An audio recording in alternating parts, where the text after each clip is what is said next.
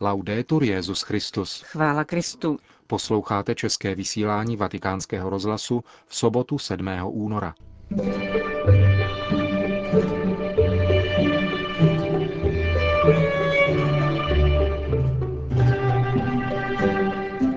Poselství Benedikta XVI.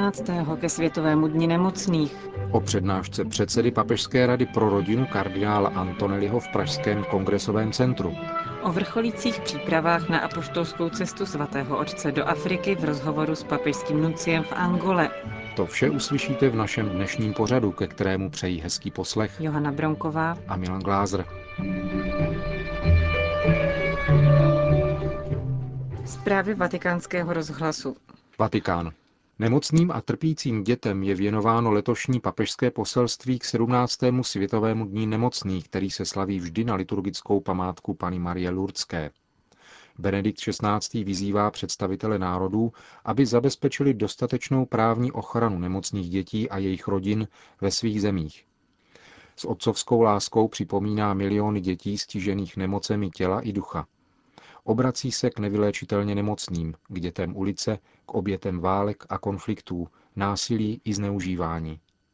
Benedikt XVI. nezapomíná na děti, které trpí hladem, umírají na nakažlivé choroby, na děti bez rodin, domovů a šťastného dětství. Necituje statistiky, protože statistiky nemění skutečnost. Každé utrpení, zejména jde-li o bezbraného malého člověka, je dramatickým voláním o pomoc, Svatý otec se obrací ke všem diecézím a farnostem, aby zaměřili svou péči na trpící děti. Papež nezapomíná ani na rodiny zkoušené utrpením dítěte. Právě ty totiž potřebují, jak říká, zvláštní svědectví lásky z naší strany. Světový den nemocných se letos slaví na diecézní úrovni. Ve Vatikánu je při té příležitosti v plánu odpolední modlitba růžence a eucharistie, kterým bude v bazilice svatého Petra předsedat kardinál Javier Lozano Baragán. V závěru liturgie přijde mezi nemocné Benedikt XVI. Řím. Od dnešního rána je Eluana Englaro odpojena od výživy. Znamená to, že tato 38-letá Italka ve vegetativním stavu v příštích dnech umře hlady.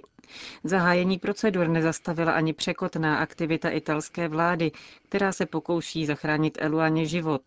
Na mimořádném zasedání včera vláda přijala návrh zákona zakazující přerušení výživy lidí ve vegetativním stavu. Svůj podpis ale odepřel italský prezident Giorgio Napolitano s tím, že zákon není ve shodě s ústavou.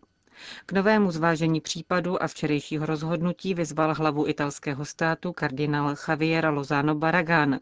Z titulu předsedy Papežské rady pro zdravotnictví znovu připomněl, že jde o nedůstojnou smrt. O faktickém přijetí práva na eutanázii mluví také předseda italského episkopátu. V komentáři pro deník Avenire kardinál Angelo Baňásko píše Hasne jedno ze světel, světlo života. Itálie se stává temnější. Konstatuje, že právo na smrt zvítězilo nad právem na život. Kardinál Baňásko také připomíná, že Eluana Englaro není připojena k dýchacím přístrojům a tedy rozšířená představa, že jde o odpojení od přístrojů, které jej udržují při životě, je milná. Jak nazvat odepření výživy a vody, ne vraždou, píše k případu hýbajícím italským veřejným míněním kardinál Baňásko.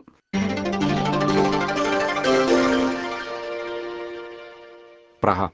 Kardinál Ennio Antonelli, předseda Papežské rady pro rodinu, je v těchto dnech na návštěvě Prahy. Dnes navštívil za doprovodu ministra spravedlnosti Jiřího Pospíšila výstavu Svatý Václav, ochránce České země, kterou ve spolupráci s Národní galerií uspořádalo arcibiskupství Pražské. S ministrem Pospíšilem se předseda Papežské rady pro rodinu setkal nedávno v Římě při dvoudenní pracovní návštěvě, kdy spolu probrali otázky spojené s posledním vývojem rodinného práva. Kardinál Antonelli se jako zástupce Vatikánu v těchto dnech v Praze zúčastnil konference na téma Rodičovská péče o děti a politika zaměstnanosti, konané pod záštitou Rady Evropské unie a Evropské komise v Kongresovém centru.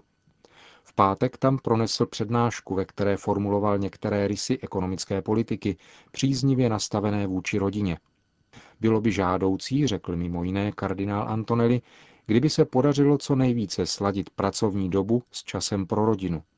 Je proto třeba dát podnět podnikatelským aktivitám, které nabízejí pracujícím individuální pracovní vztahy, například pohyblivou pracovní dobu, kontrolu spíše pracovních výsledků než dodržování pracovní doby, částečné úvazky a možnost spojit zaměstnání s prací v domácnosti.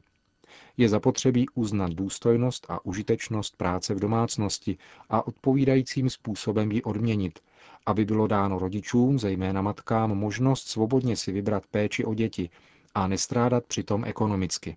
Proč postihovat matku za to, ptal se kardinál Antonelli, že se stará o děti?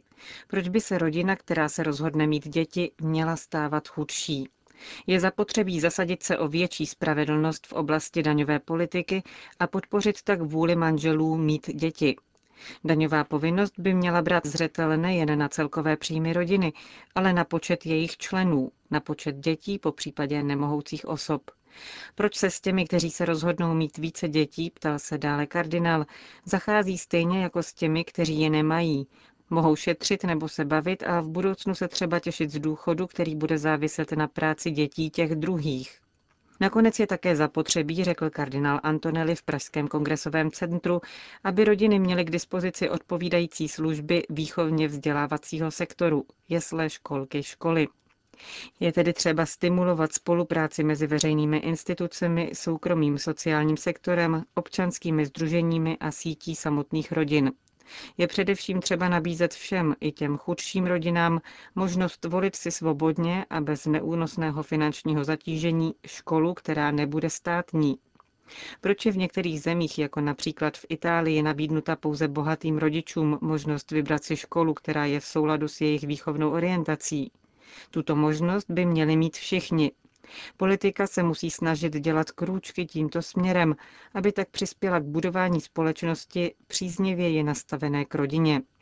Tak se celá společnost stane soudržnější a její vývoj bude udržitelnější, řekl kardinál Antonelli ve své páteční přednášce v Praze. Alexandrie. Představitelé anglikánské církve uvažují o prodloužení moratoria na udělování biskupských svěcení homosexuálům. V Alexandrii skončilo 5. února zasedání regionálních představených anglikánského společenství. Hlavním tématem byly narůstající vnitřní rozbroje. 34 biskupů vyzvalo arcibiskupa Canterbury, aby zajistil dialog se stále sílícím a lépe zorganizovaným tradicionalistickým křídlem anglikánů. Jde především o vztahy s tzv. partnerstvím ve společné záležitosti, koalicí tradicionalistických a evangelikálních anglikánů, které spojují stanoviska k doktrinálním a etickým otázkám, zejména pokud jde o homosexuály. Navzdory rostoucím různicím mezi jednotlivými proudy anglikanismu, biskupové zhromáždění v Egyptě vyjádřili silnou vůli k zachování jednoty.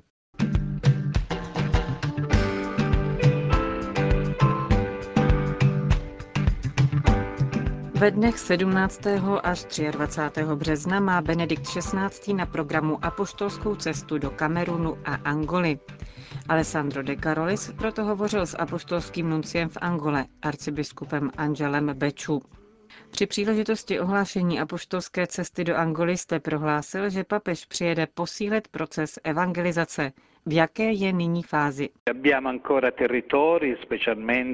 Máme ještě oblasti, zejména na severu, do kterých evangelizace dosud nedospěla.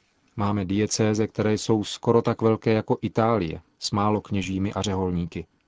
Nedávno byli jmenováni noví mladí biskupové, jsou nadšení pro evangelizaci. Myslím, že příjezd svatého otce bude pro ně, stejně jako pro zbytek Angoly, povzbuzením k ještě většímu nasazení, a možná pozváním pro další misionářské instituty, aby přišli do Angoly a přiložili ruku k dílu evangelizace. Už jen několik málo týdnů vás dělí od setkání s Benediktem XVI. Jaká je atmosféra v zemi a především v katolické komunitě? Je tu velké, velké očekávání. Všichni se na příjezd svatého otce přímo třesou.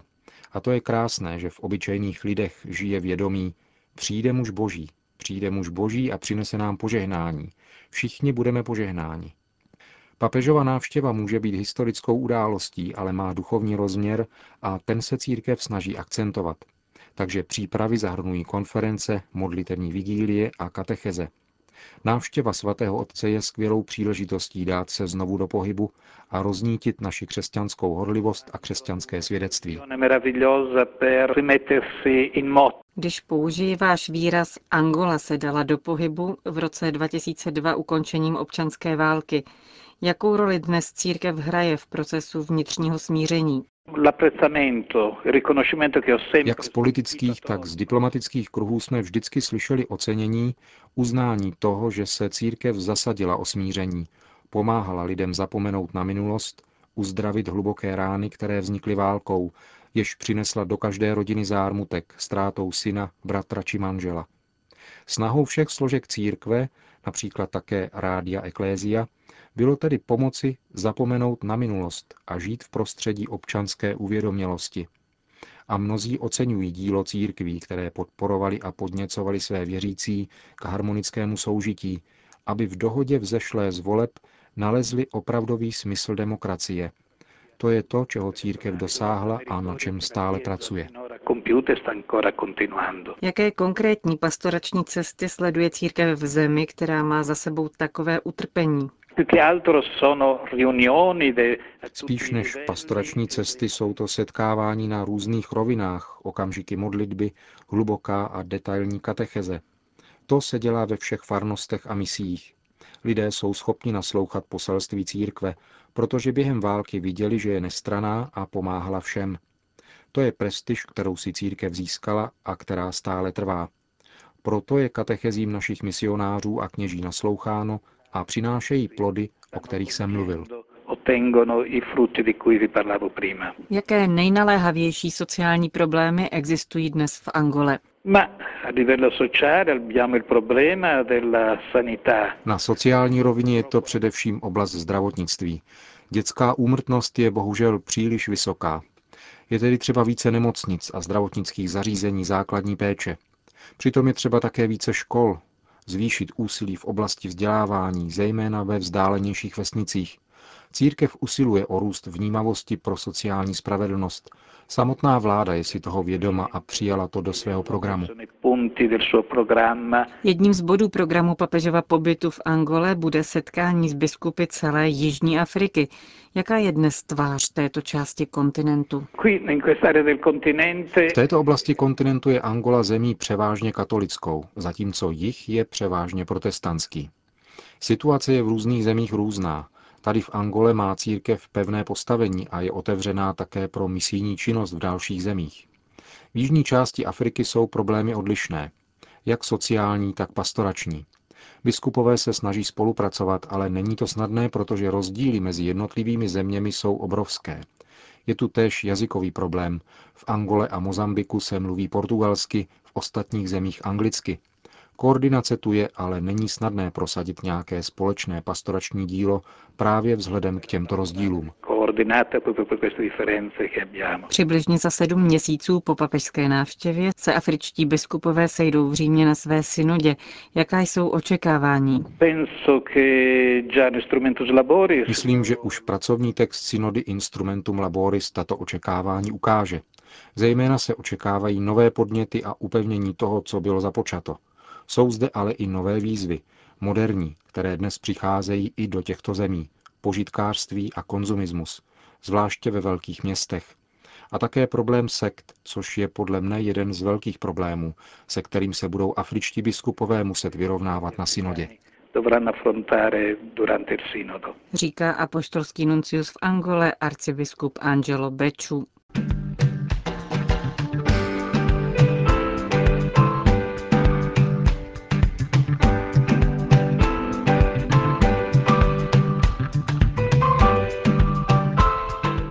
Končíme české vysílání vatikánského rozhlasu. Chvála Kristu.